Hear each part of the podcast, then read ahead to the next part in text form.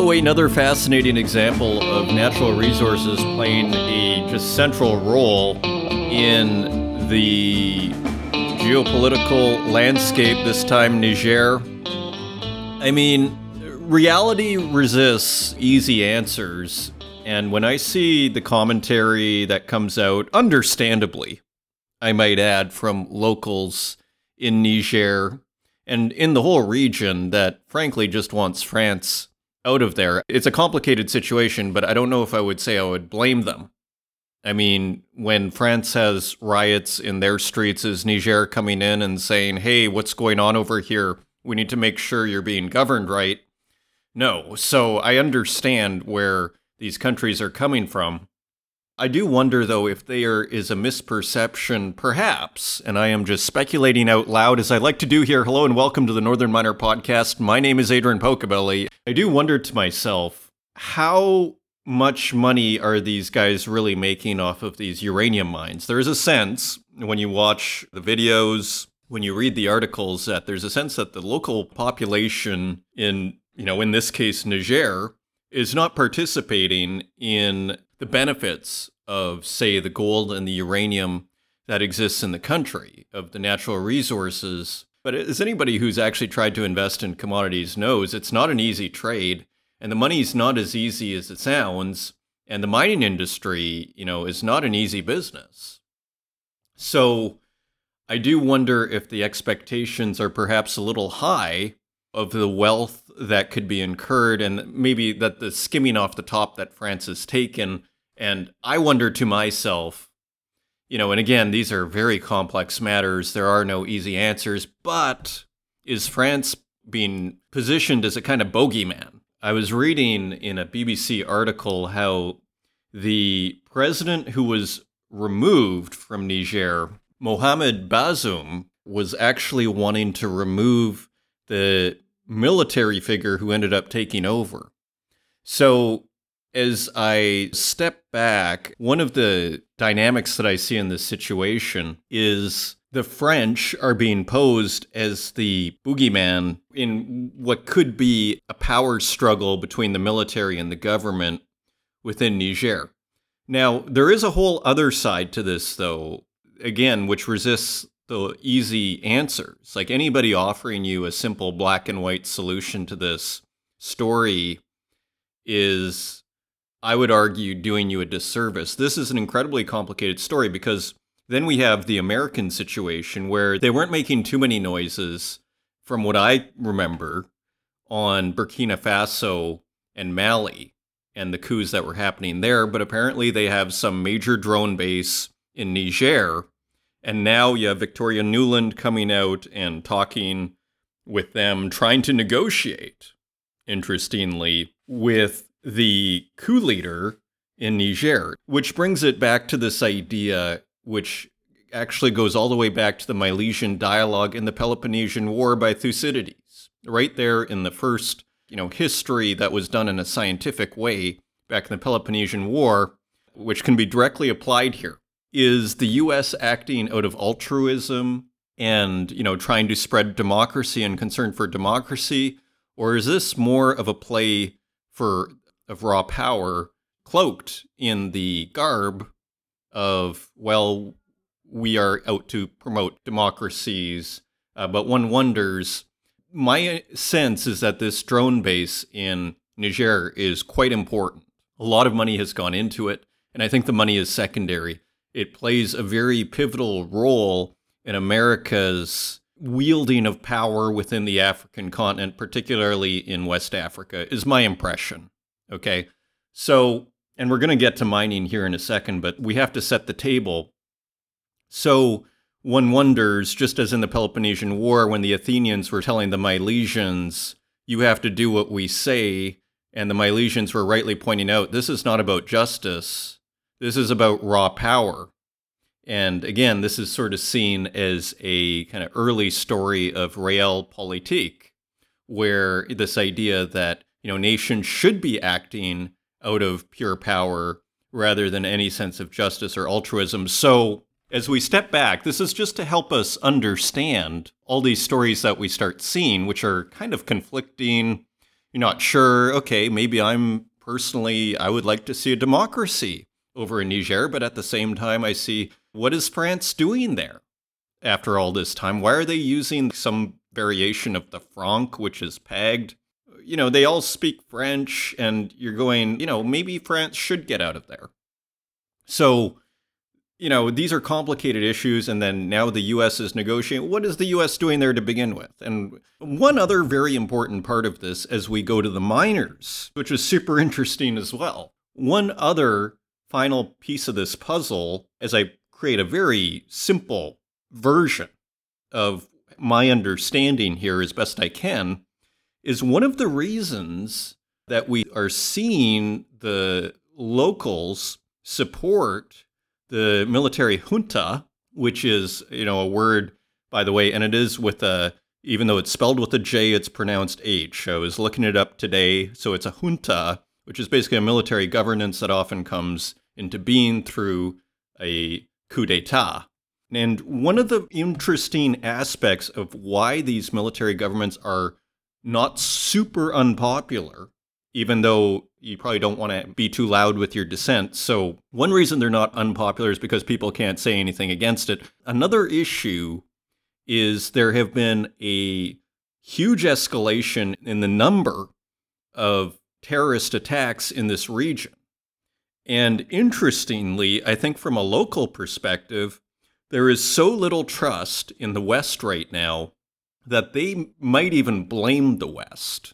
I would wager that a lot of those people on the street would even think that the West is responsible for a lot of the terrorism that's happening, just to understand, you know, what are some of the reasons they might want France out. That's how little trust there is.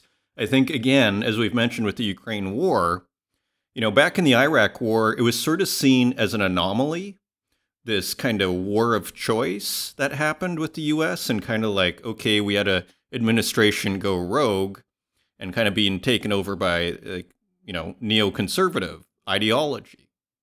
But we seem to be seeing it again with Blinken and Victoria Nuland in Ukraine, which some people see as a war of choice, whatever the reality is. You know, and very, you know, prominent intellectuals like Jim Rickards have made this point very clearly. So it's not like some, you know, far out idea here. And so when people say the guy on the street in Niger sees what's happened in Ukraine and goes, okay, it's the Iraq war wasn't just some anomaly. This is how they act. They act out of pure power. It's back to the Milesian dialogue in the Peloponnesian War, where the Milesians are telling the Athenians, your whole, you know, claim of democracy and justice is just a facade. This is about pure power. This is about pure power. So that is the perception, I would argue. And the reason we care about the perception is because we want to be able to understand how people are thinking. And it doesn't mean we're dealing with the actual reality. Now, that being said, just to kind of outline what kind of seems to be happening here. And let's not forget, Russia had this big summit with a whole bunch of African leaders where the leader of Burkina Faso, there's a speech on YouTube, makes quite a plea for the people of Burkina Faso. And this is classic. I was looking up juntas and you know the nature of juntas and definitions. This is a classic move by junta, you know, military governments that they are doing it in the name of the people and in the national interest. And then you see just like exactly to the definition you see the leader there of Burkina Faso with his like, you know, very stylized beret making the case why Burkina Faso is doing what it's doing, which is why it's in its national interest and this is about decolonization. And so this is why I'm bringing up the Peloponnesian War because I think now in this information age as ever before, but perhaps now more than ever as J.G. Ballard, the great novelist would say applying Freud we have to dissect the manifest content of the situation to get to the latent content, employing Freud's dream work. That is basically part of what we need to do here. We have to decode the manifest content, the surface content, what we read, to try and get to the underlying latent content. We have to be psychoanalysts in and of ourselves to try and understand the reality because no one news source has all the information. We're getting speeches from everywhere. So we cannot assume everything is the truth, can we? And that's a self-evident. Now back to the miners. There was a little bit of a move in the uranium price, but there wasn't a huge amount. And it's kind of been overstated somewhat, it seems, the impact that this will have on France. I mean, one of the big kind of sensationalist headlines that came out very early on was Niger is cutting off all gold and uranium shipments to France. And then it sounds kind of dramatic and it sounds like, oh, well, France, you know, most of its power comes from nuclear. Is France in trouble? Is France going to run out of power? But, you know, I was looking at people on Twitter saying, and who knows, just more stories, but the amount that France relies on Niger for uranium is actually quite small these days. It's actually diminished a significant amount. If I remember, it's maximum 20%, and it may have been as low as 5%. Like it was sort of like in the 5 to 20% range, trying to recall this tweet. So it's not going to make or break France's, you know, electricity. And you saw it in the uranium price not even moving that much. It moved up a little bit. It was more the miners that actually had more action, which was kind of interesting. And of course, we recall from Tim Gitzel, you know, the CEO of Cameco, that the uranium price is notoriously opaque, to use his word. So you may not even see much of a move in the short term price at all. You know, we didn't see a major move. Now, one point that I've been wanting to get to before I discuss our feature content, just to kind of tie the bow on all this, is the role of the miners have become, I would say, extremely pragmatic in this region. I mean, Barrick is working in Mali. We were just talking to Fortuna Silver's CEO a few weeks ago, and they are also in Burkina Faso. And again, there has been a coup there. And I think there's this kind of very pragmatic, let's call it relationship between the mining companies and these juntas. The relationship being the juntas need the miners. There's a lot of expertise that's required here, and you don't just, you know, chase out Barrick Gold. Maybe you take a little bit more off the top. Maybe you try and negotiate a little more, but these miners actually have a fair degree of power. So there were two coups in Burkina Faso, one in January and one in September of 2022. Throughout this entire time, let me show you the headlines. For example, here, this one from Reuters, this is doing a search on mining.com, say for Burkina Faso. Miners say operations unaffected following secondary military coup of 2022. December 2022, Orezone Gold's Bomboré mine in Burkina Faso enters commercial production. And there is the whole role of Russia in all this, and even, I mean, again, we talk about geopolitics, the Wagner Group, who, you know, apparently there are allegations that they've been given parts of a mine in Burkina Faso, I mean, this is a Reuters headline. Burkina Faso denies it pays Russian fighters with mine rights.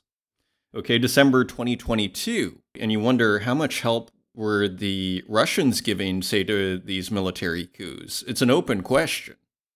And again, it comes back to this whole thing of the manifest content versus the latent content, the surface versus the underlying content, the appearance versus the reality.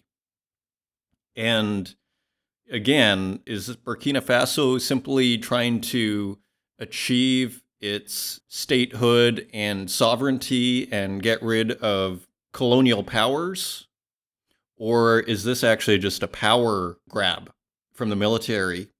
Is it a combination of both? I mean, one wonders when we look at the issue psychologically, is the military leaders probably believe in their own propaganda, that what they are doing is best for the country, which again complicates the matter incredibly. All to say, you look at Burkina Faso, mining continues. February 2023, Reuters, Burkina Faso buys 200 kilograms of gold from Endeavour's Mana mine. Now, in Mali, where they've also had coup, their mining revenue rose by 35% in 2022. Barrick says it'll continue to invest in Loulo Gounkoto complex. So it kind of brings up for me where does ESG stand in all this? And I'm not saying that the miners should necessarily pull out. I just think it harkens back to the complexity, the moral complexity of these coups. Because the reality on the ground, and Barrick probably makes this argument, although I don't know, maybe we should ask them. But the reality on the ground is if Barrick pulls out of Mali because of a coup, who suffers? Well, sure, the junta will suffer, but also probably a whole bunch of local people, a whole bunch of local businesses that rely on these miners. So, as these miners continue to work in these places, very pragmatically, uh, you know, in these places that have suffered a coup d'etat, what does that do to your ESG rating, if anything? And I'm not sure something should be done. Again, I think it's incredibly complicated. On one hand, you know, is ESG re- related to democracy? And one would think it is, for example, right? But then if you pull out, then, you know, businesses die. So, final point on this whole very complex situation. Then there's ECOWAS, which I had never heard of until recently. This is kind of the economic, you know, multi state regional group of countries that helps oversee what started as an economic development, but has also had a security element. And these are the people who were threatening actually to go into Niger. And interestingly, the head of ECOWAS is actually the president of Nigeria right now. It's a rotating presidency of ECOWAS. So he's simultaneously managing ECOWAS and the Nigerian country as president of both these institutions. And interestingly, locally, I was reading in Nigeria, there is a pushback on the president of Nigeria, who is also president of ECOWAS, going in and attacking the military junta in Niger. And just a final point on this the reason why Niger and Nigeria have similar names is because they were split up by colonial powers in the 19th century. So we see the legacy of colonialism continues here in a lot of these borders, just as we see in the Middle East. So a lot of this is coming home to roost because the argument that China and Russia are making, I mean, again, this is their propaganda. This is their, we might say, their story that they tell the world is this is about colonialism and that really you know China you know taking back Taiwan and not having the west tell it what to do is really just them removing their colonial masters. This is why it's such a passionate issue for them. Okay? So again we always have to discern and separate you know the different narratives there is the narrative to be told to the public the nationalist narrative versus the pure raw, you know, realpolitik narrative of just pure power. So all very interesting. Coming up, I'm very pleased to welcome Colin McClelland, senior staff writer at the Northern Miner, to this week's program. Colin visited several properties in Yukon, and it was fascinating to just get a sense of what was happening. And it's such an interesting contrast with Western editor Henry Lazenby in Nevada over at Tonopah Nevada last week. I mean, it's, you see, there is excitement, but it's not of the same kind of boom kind that you're seeing in Nevada. And that may be a result of infrastructure. Partially, it is quite remote up there as we're learning with Colin. So, a fascinating interview coming up. And finally, for those that like to network and for those that like to see great speeches, the Canadian Mining Symposium is happening October 12th and 13th in London, England. Simply go to events.northernminer.com and you will find an opportunity to get a ticket, an opportunity to sponsor. I believe there are still opportunities, but there may not be many left. And of course, Robert Friedland's going to be there and many, many other speakers. It should be an excellent time. I will be there and it should be great. If you want to find us online, you can at northernminer.com. Find us on Twitter at Northern Miner and on Facebook, LinkedIn, and YouTube, where we also host these podcasts and wherever podcasts are available including Spotify, Stitcher, Apple Podcasts, and SoundCloud. And with that, let's turn to the news. Turning to the website, Caterpillar soars to record as profit beat allays slowdown fears. This is Bloomberg News via mining.com. Caterpillar. And of course, Caterpillar creates uh, a huge amount of mining equipment. Shares soared to a record after the company defied concerns of a global economic slowdown by reporting a bigger than expected profit and resilient demand for its iconic yellow machinery. Its stock rose as much as 8% Tuesday after the heavy machinery maker posted earnings and revenue that both exceeded the highest analyst estimates in a Bloomberg survey. Caterpillar is viewed as a bellwether for the global economy, and its earnings report comes as economists worry about slowing growth from the Americas to Europe and Asia. The company reported stronger sales from construction to mining and energy, and maybe that's the real takeaway here. As the global economy slows down, mining and energy are doing just fine. Not terrible places to be, as I keep saying. Sales rose across most regions, and while it cautioned on weakening conditions in China, the country normally only accounts for about 5 to 10% of overall revenue. And we have a quote here from CEO Jim Umpleby, who said, quote, Our results continue to reflect healthy demand across most end markets for our products and services. It was another strong quarter. And finally, Matt Arnold, an analyst at Edward Jones & Co., said in a phone interview, quote, investors are looking for cracks, and there were no cracks revealed. Going into the quarter, I think most investors across the machinery space were perhaps worried demand could show signs of cooling.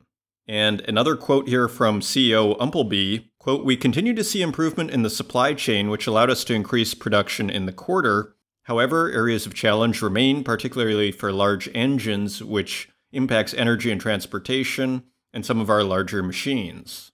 So, Caterpillar doing well, which is, as they say, a, a bellwether for the global economy, but really a bellwether for the mining industry in particular. And maybe what you're starting to see is good times in mining. So, interesting headline there.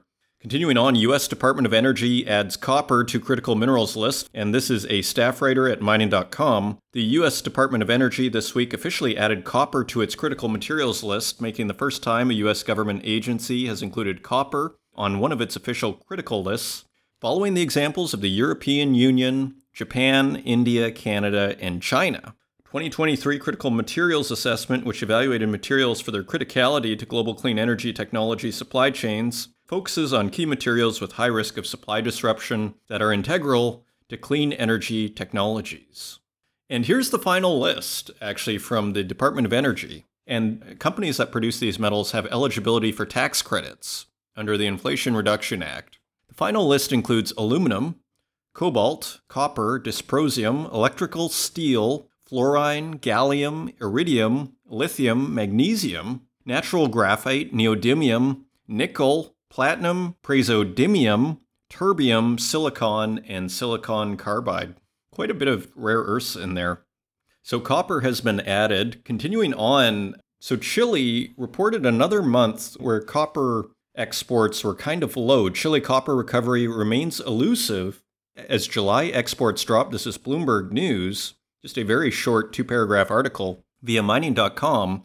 Hopes of a sustained recovery in Chilean copper shipments are fading after the biggest producing nation saw July exports come in at the lowest level since January. Revenue from shipments last month slumped 13% from June levels despite slightly higher prices for the metal. That suggests Chilean operators continue to endure project delays and mine specific setbacks that have restrained production for the past year and a half.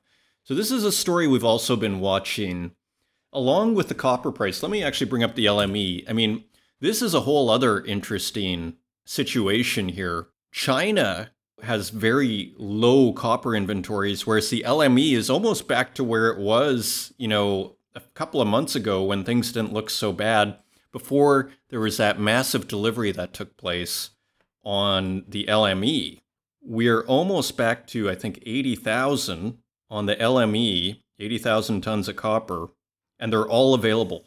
Opening stock 79,325 tons, and live warrants are 78,950. So almost all of that 79,000 tons of copper are available. Only 375 canceled warrants. So they're basically in pretty good shape compared to where they were only a few weeks ago on the LME.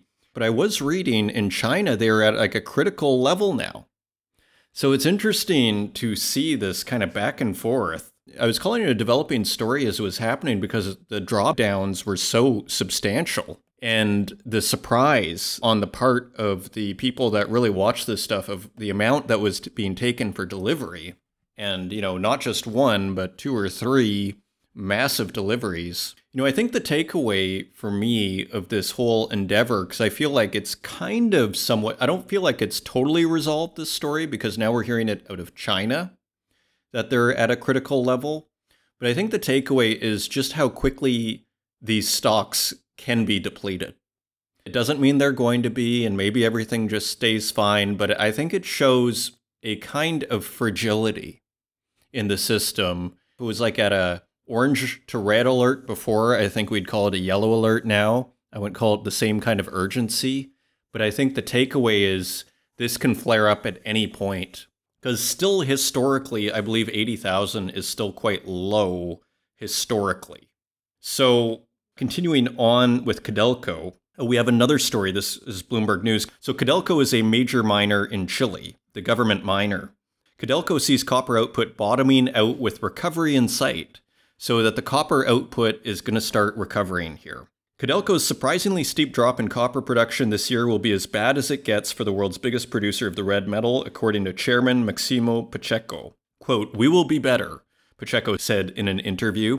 Quote, The projection from here is that we start to go up. So there's a lot of pressure on Codelco to produce and on Chile to produce copper. They are the world's biggest copper producer. And so it's a major part of their revenue. Uh, let's continue on the story here. He spoke on the sidelines of an industry breakfast in Santiago on Wednesday, just days after the state owned behemoth reduced its annual production guidance to the lowest in 25 years and raised cost estimates in the wake of another disappointing quarter. The output decline has accelerated due to project delays and mishaps at mines. And Pacheco was saying those project delays are due to execution rather than a lack of funding.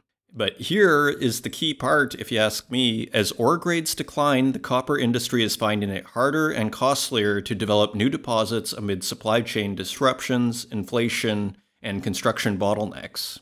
And now you can even see the pivot to lithium. Finally, Codelco is also set to become a major player in lithium after Chile's president Gabriel Boric assigned the company to represent the state in a new public private participation model. Pacheco said talks with Chile's biggest lithium producer, SQM, are advancing ahead of a targeted deal by the end of the year. This next story I thought was quite interesting, and there's some very interesting input in it. Goldman Commodities Research Chief Jeff Currie set to leave. So, well known, you know, head of commodities, Jeff Currie at Goldman Sachs is set to leave Bloomberg News via mining.com Jeff Currie, the prominent commodities analyst known for making bold, often bullish pronouncements, is leaving Goldman Sachs Group. Currie has been the face of the Wall Street Titans commodities research for the better part of three decades, commanding attention in that market with a willingness to stick his neck out on calls with mixed success. Goldman announced his departure in a memo to staff on Monday. Currie doesn't plan to take on another job immediately, and the bank won't have a new head for his group Instead, Dan Struyven, Sam Dart, and Nick Snowden, who are responsible for oil, natural gas, and metals research, respectively, will help co lead it. Currie rose to fame after correctly predicting the China driven boom of the 2000s and that decade's surge in oil prices. He has had less luck repeating the feat after outlining reasons for another super cycle that could last a decade. Rather than a sustained increase, prices have gyrated. Quote, we have never been this wrong for this long without seeing evidence to change our views, end quote, the 56 year old said on Bloomberg television in June, shortly before trimming an oil price forecast. So that was quite an interesting quote there. We have never been this wrong for this long without seeing evidence to change our views. Quite fascinating. Of course, Currie is a massive commodities bull, suggesting, as I often repeat here, that you know, copper could pull an oil when oil was at $10 a barrel and went all the way up to $150 a barrel. Equally bullish on copper from Jeff Currie, but he is now moving on. Continuing on, Barrick prepares to restart Porgera gold mine in Papua New Guinea.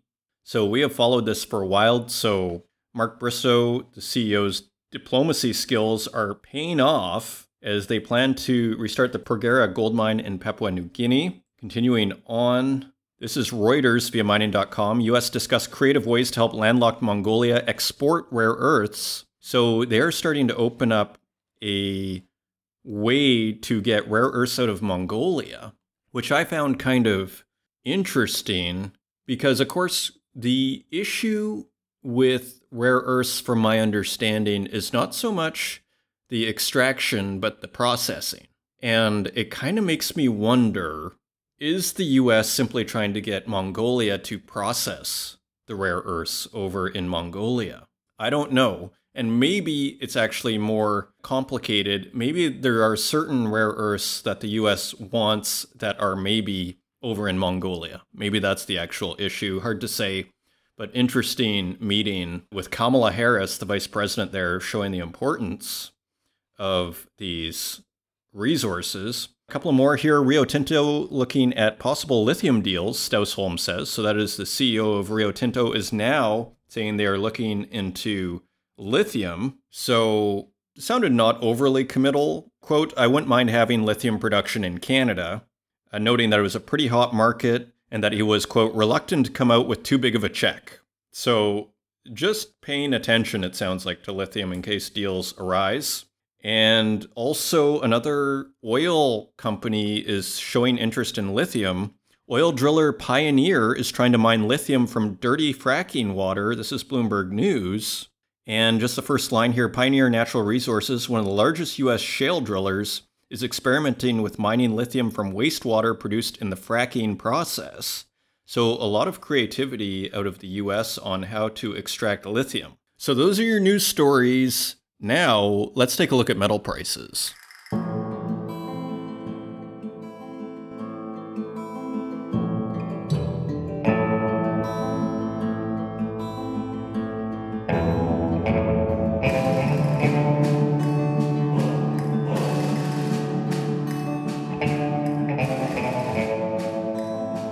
And turning to metal prices, let's just take a quick look at the 10 year bond, and it has fallen quite dramatically here. It is now at 4% after being at, I think, 4.1% yesterday. That is the US 10 year bond.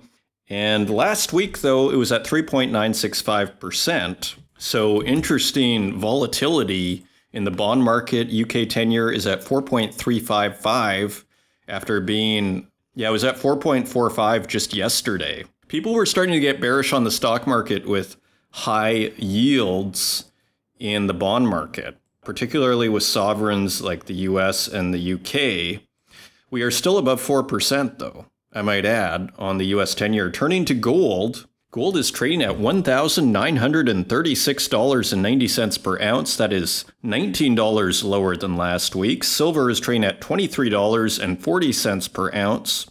That is 94 cents lower than last week. Platinum is trading $31 lower at $922.24 per ounce. And palladium is also trading lower at $1,237.53 per ounce. That is $44 lower than last week. Turning to industrial metals, copper is also down at $3.82 per pound. That is 18 cents lower than last week. Iron ore also lower at $104.73 per metric ton. That is $8 lower than last week. Aluminum is 3 cents lower at $1.01 per pound.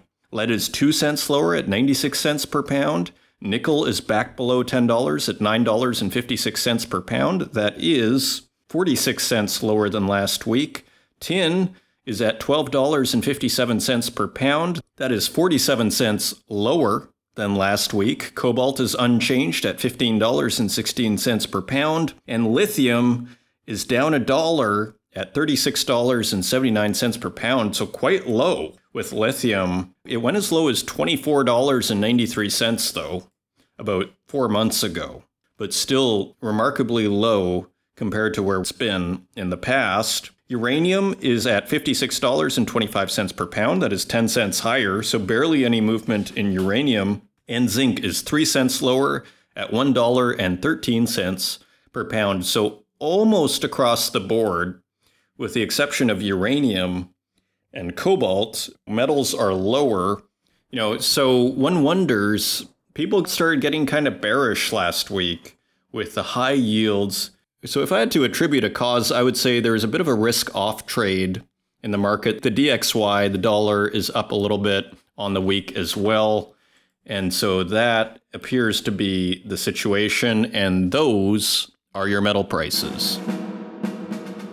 Coming up, I'm very pleased to welcome Colin McClelland, senior staff writer at the Northern Miner, to the Northern Miner podcast for the very first time.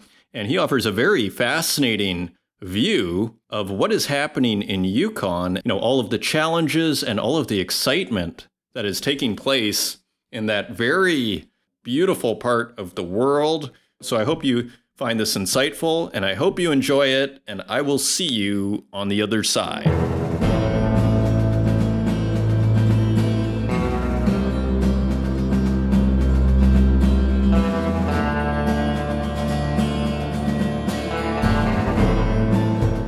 Joining us today, I'm very pleased to welcome for the first time to the Northern Miner podcast, Colin McClelland, senior staff writer at the Northern Miner. Colin, welcome to the show. Hi, Adrian. Thanks for having me. Great to be here. Just back from Yukon, where I did some tours. I've seen your name on several articles up until this point, so it's great to meet you over the screen, so to speak. So you did just, in fact, do some visiting in the Yukon. You did some site visits and so I thought we'd check in with you and see how that went. So tell us, uh, how was your trip? How did everything go? Well, it was fantastic. You know, I'd never been that far north. You know, I think I went skiing at Whistler a few times, you know, in mountains, but never as far north as the Yukon. Simply fantastic. I can't speak highly enough about it. Flew up from Vancouver to Whitehorse, and then we spent a day or so there getting all ready. And then the most of the trip, which lasted a week, we went up to Dawson. That was kind of our home base. And of course, this is the town in 1898 that had the historic gold rush.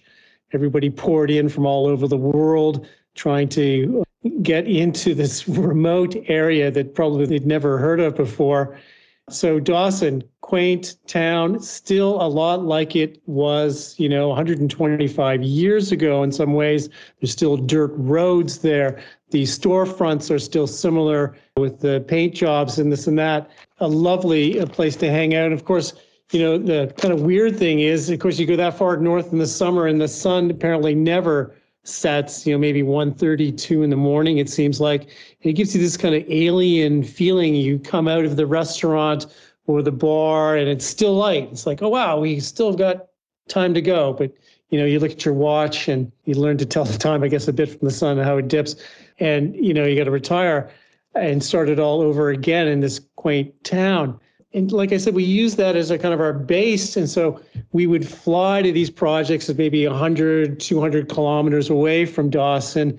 And the bush pilots, you know, uh, we saw some forest fires here and there, not too much turbulence, but, you know, exciting. And then when you land, maybe it's a helicopter ride to go around the project or the mine or whatever's happening and those can be kind of fun and uh, you're skirting around the edges of some of these. They're not quite mountains but uh, it still looks pretty striking when you're above them. And so uh, you know i think i found a few takeaways from the week there. One of them i guess one of the main things is of the tombstone gold belt. Now this is an, an area region that kind of arcs north from the BC Northwest Territories border, goes up along there for a couple hundred kilometers, and then it strikes west, sweeping across the territory through Dawson and on into Alaska, where you have maybe the Kinross gold mine there, Fort Knox. Now, way back on the east side of it, towards the east end of the Yukon near the Northwest Territories, you have a bunch of projects starting near there with Snowline Gold. Now they're the, one of the investor darlings of the conference. Uh, they've done very well. A $19 billion investment from B2Gold and uh, a share price that's skyrocketed in recent months. I think I calculated at one point it jumped 81% since the end of May a lot of interest in them. A whole bunch of other companies like Sabre Gold, St. James Gold. Uh, of course, we've got Victoria Gold.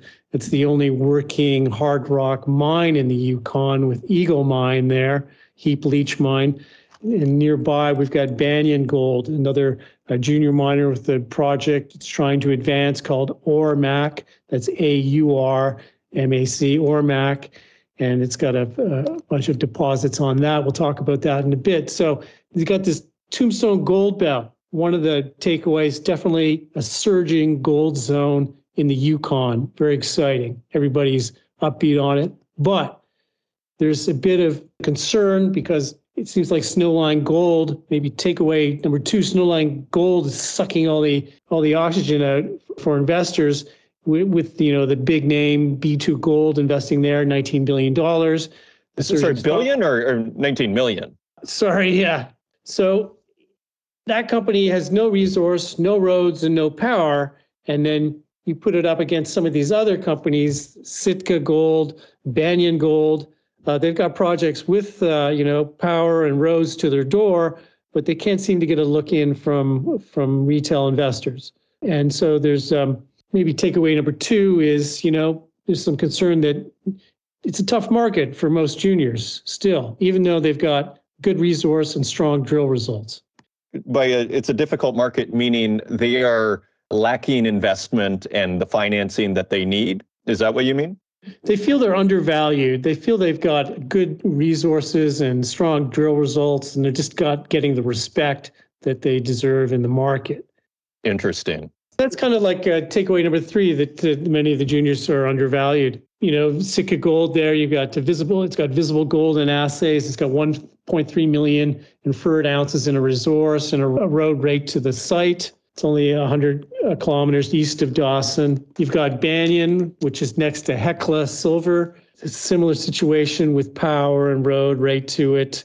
It's got uh, 313 million ounces, creating 0.7 grams for uh, 6.2 uh, million inferred ounces. Three deposits there. Power line at 3.4 million ounces. Aurex Hill at 1.4 million ounces and airstrip at around 900,000 ounces. It's located nearby Victoria and it's uh, Eagle gold mine there. Uh, one of the interesting things there is that uh, this presidents and CEOs, uh, Victoria and Banyan, are husband and wife team and itself. Uh, John McConnell and Tara Christie. Tara Christie heads up Banyan, and John McConnell heads up Victoria. So uh, must be interesting uh, home life there over the kitchen table, perhaps. uh, uh, joint CEOs, the Yukon power couple, controlling some of the most exciting uh, properties in the territory. Interesting. There's so much that you said there. I mean, it sounds, first of all, quite remote. I mean, when you describe the sun not really setting, uh, that is quite surreal. It just makes you think of some sort of novel or something, you know, like you're going to a, a remote part of the earth when the sun doesn't start to set. How did you get around? Were, were you saying like helicopter, like just by going from each project? How, how do you get around? Well, like I was saying, there's, uh, you know, you're getting in maybe a nine seater, 10 seater uh, bush plane, twin engined uh, plane to jump around the territory, go from uh, Dawson out to the the different projects. And then maybe when you land at the project, you'll get into a helicopter for a more sort of closer up look at the resource or the project uh, that is, uh, you know, that you're visiting that day. So, you know, you're bending and twisting around the helicopter to get a good look and everything to make sure everybody can see out the windows and such forth. And people want to shoot video. And it's kind of exciting in a way. You got to uh, uh, get used to that. If you don't like flying, I don't know, not the place for you. That's definitely how you get around. I mean, there's there's government roads and things, but uh, nothing's really paved. You see, because the cold and the frost, you know, kind of destroys a lot of the uh, paved uh, roads. So they don't really do that. It's you know, it's hard packed, and then in the winter, of course, the snow packs it down. And I had people saying to me, it's actually easier to drive in the winter because the roads are so much smoother. Fascinating. So I would think it would be a lot cheaper to sort of drive around. I mean, is part of the issue with these valuations, you think? Is it a bit of an infrastructure issue at the end of the day? Like where, you know, if you have dirt roads and there's they're not paved, surely that affects the valuation. Perhaps, yeah. I mean, they all live with this the fact that the roads aren't going to be paved, the major roads, you know. There's some highways, you know, there's one, you know, the major highway connecting some, some of the areas that that is, you know, you got your Alaskan highway, which actually goes a large part of it through the Yukon, right? So there's that. But infrastructure is a big, uh, you know, question mark for some of the projects.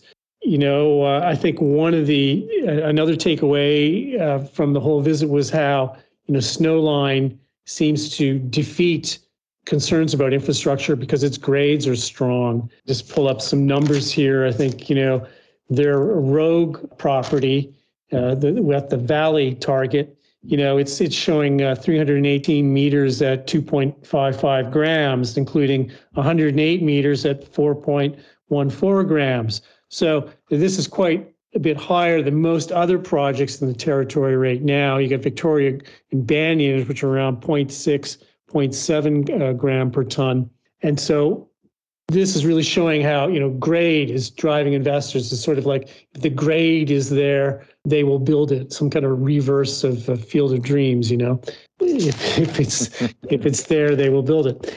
And you know, also it's got the Einarson property next door to Rogue, uh, Snowline does, and it's Jupiter Discovery there. It's even kind of stronger grades. They're shorter cores. It's like you know 5.5 meters but uh, 5.15 grams, or 13 meters at 3.45 grams, or six meters at 13.9 grams. Some high grades there uh, with Snowline that's really attracting a lot of interest. So we were just talking to Henry Lazenby last week, and there was a sense that in Tonopah, Nevada, where he was visiting, that basically I think it was BlackRock Silver, if I'm not mistaken, started the rediscovery of this district, and that other companies kind of saw the vision and started developing there. Is that the sense you get where you were? Another way of framing this question is why hasn't this been developed earlier? For example, if the grades are so good, have they never drilled there before? Uh, what's the deal? Well, you know, the way it's been related to me is like the territory is so underexplored that the remoteness, the difficulty of getting around, you know, places around Dawson itself, you know, the legacy of the gold rush from 1898, people are still mining those creeks, if you can believe it. Now that's placer mining. It's different than hard rock mining, right? You're going into the into the riverbed and you're trying to get it out, you know, using modern technology, gigantic bulldozers and and and haulers and stuff like that. So it's all kind of modern, but you up in the air and you're over Dawson and, and you see all these patches, you know, where the creeks were that harken back to 125 years ago. One of the, the, the visits uh, we did was um, with uh, Parker Schnabel. He's the star of the reality TV show Gold Rush. He's an Alaskan who's come over to the Yukon and he's the most successful uh, placer miner on this TV show for more than a decade and you know, a really interesting guy, down to earth, but super quick. Uh, great interview. We had a fun time at his uh, Dominion Creek uh, placer camp. You know, when he was telling about how they're going to mine 40 to 50,000 ounces, you know, in this stretch, you know, over to this hill. And he's working with uh, metallic minerals. He's going to pay them a, a, license to be able to mine it. And he gets a lot of action. He, he finds that people have these claims, but they don't have the wherewithal, the skill, or or the scope to mine these. And people are calling him up. Okay, can you can you mine my area? So he's got projects lined up. And this next one for metallic, it's he's going to do it on Australia Creek. Now, if I did a bit of reading before I went to the Yukon, I had to pick up Pierre Berton, you know, the legendary of course. Canadian author uh, Pierre Berton, his uh, story, Klondike, you know, about the gold rush. And going back, you know, Australia Creek, which metallic minerals and Schnabel are interested in, in there, uh, it only gets one mention in the book, but it's fascinating. Uh, it's, it's the place where Robert Henderson, who was one of the co-discoverers of the Big Rush in 18, I guess he would have uh, made the discovery in 1896, perhaps, in uh, the creek, uh, Gold Bottom Creek. Well, just before he went over and found that, he was laid up for two weeks on Australia Creek because he'd pierced his thigh on a broken tree branch. And he, he was only able to sort of hobble over the hill two weeks later. And that's, you know, when he made his big discovery. And that's the only mention of Australia Creek in Pierre Berton's book. The creek was never mined actually, because it actually became more valuable as a source of water and hydropower. So Hmm. Metallic and Schnabel are sitting on this kind of, I wouldn't say it's pristine or virgin, but here's a creek that got, you know, minimal mining. It had maybe some dredging on it, not a lot, you know, in the 125 years since the big rush. So this could be, you know, quite interesting for them. And they also, Schnabel and his main project is on Dominion Creek. And that, course, that got a fair bit of mining uh, back in the day. But, you know, he's a successful operation there going great gangbusters. And uh, Metallic also has uh, some claims on the same creek that uh, maybe that uh, Schnabel will eventually get to. I don't know that maybe they don't have a deal with that one yet, but we'll see. So back to your question, why has it all been developed? I just think there's so much around Dawson. It has occupied a lot of people. And eventually, you know, they're branching out, but the territory is underexplored. And, uh, you know, that one of the problems with the Yukon is that the, the season is so short, right? To get on the ground and you're not really on the ground maybe till late May or whatever. Or, and then, you know, there's snow around the corner in September, maybe. So it's a short season to be exploring. It doesn't sound easy. I mean, it sounds like it's hard to get up there. It, it's hard, probably just, you know, I guess you take a plane to Dawson, but then from there, I mean, you're really going into a frontier of sorts. And just to get there is probably a challenge, as you're kind of describing. And then all of a sudden, you're going to start mining. I mean, that sounds pretty challenging. Definitely a challenge. Um, I think, you know, we're so very lucky today with the airplanes and everything and, and the Alaskan Highway and all that. So, you know, a lot of tourists do make the trek north. You know, we see them at this week that we were there. It was probably the warmest week in the Yukon during the year, you know, late July, right? A lot of motorcyclists, a lot of RVs, people making the trip. Considerably different than, you know, the 20,000, 30,000 or so who swelled Dawson 125 years ago to make it the largest town, you know, west of Toronto, depending on when you count and how you count, you know, at the time. These people, you know, had to slog through mountain passes, you know, were littered with the, the corpses of horses and and trying a dog sled. And these, these people were, some of them were white collar people from St. Louis or something, you know, they got the gold bug.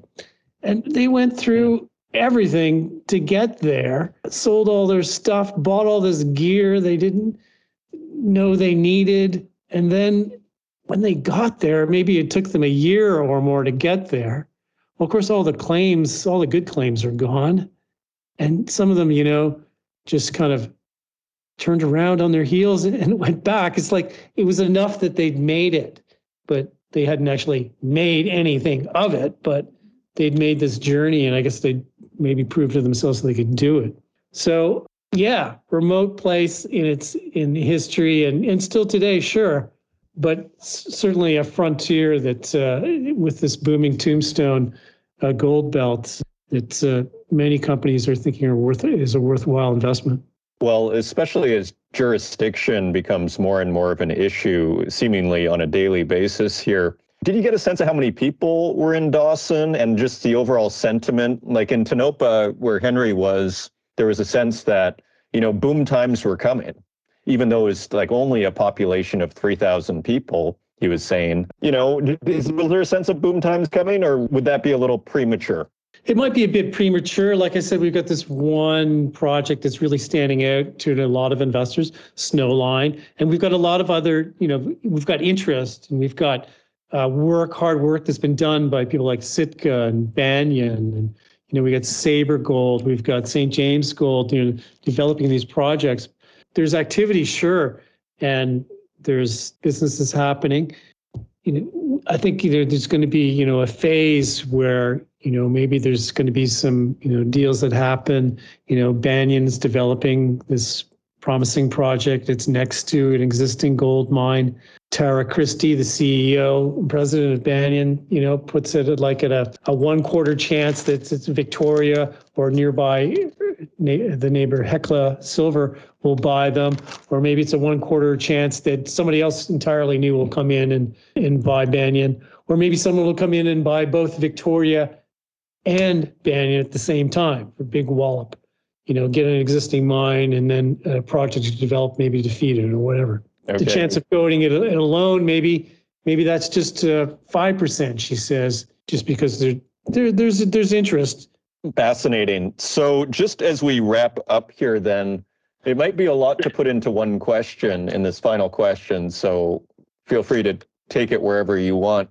But in terms of the First Nations, in terms of the government, what was your sense there? Was there a sense that First Nations were, do they have, are there claims and are they working with these companies or is that still too early? And I guess the government side, was there a sense that they were helping? I guess I'm trying to get at the obstacles that might exist for moving these projects forward.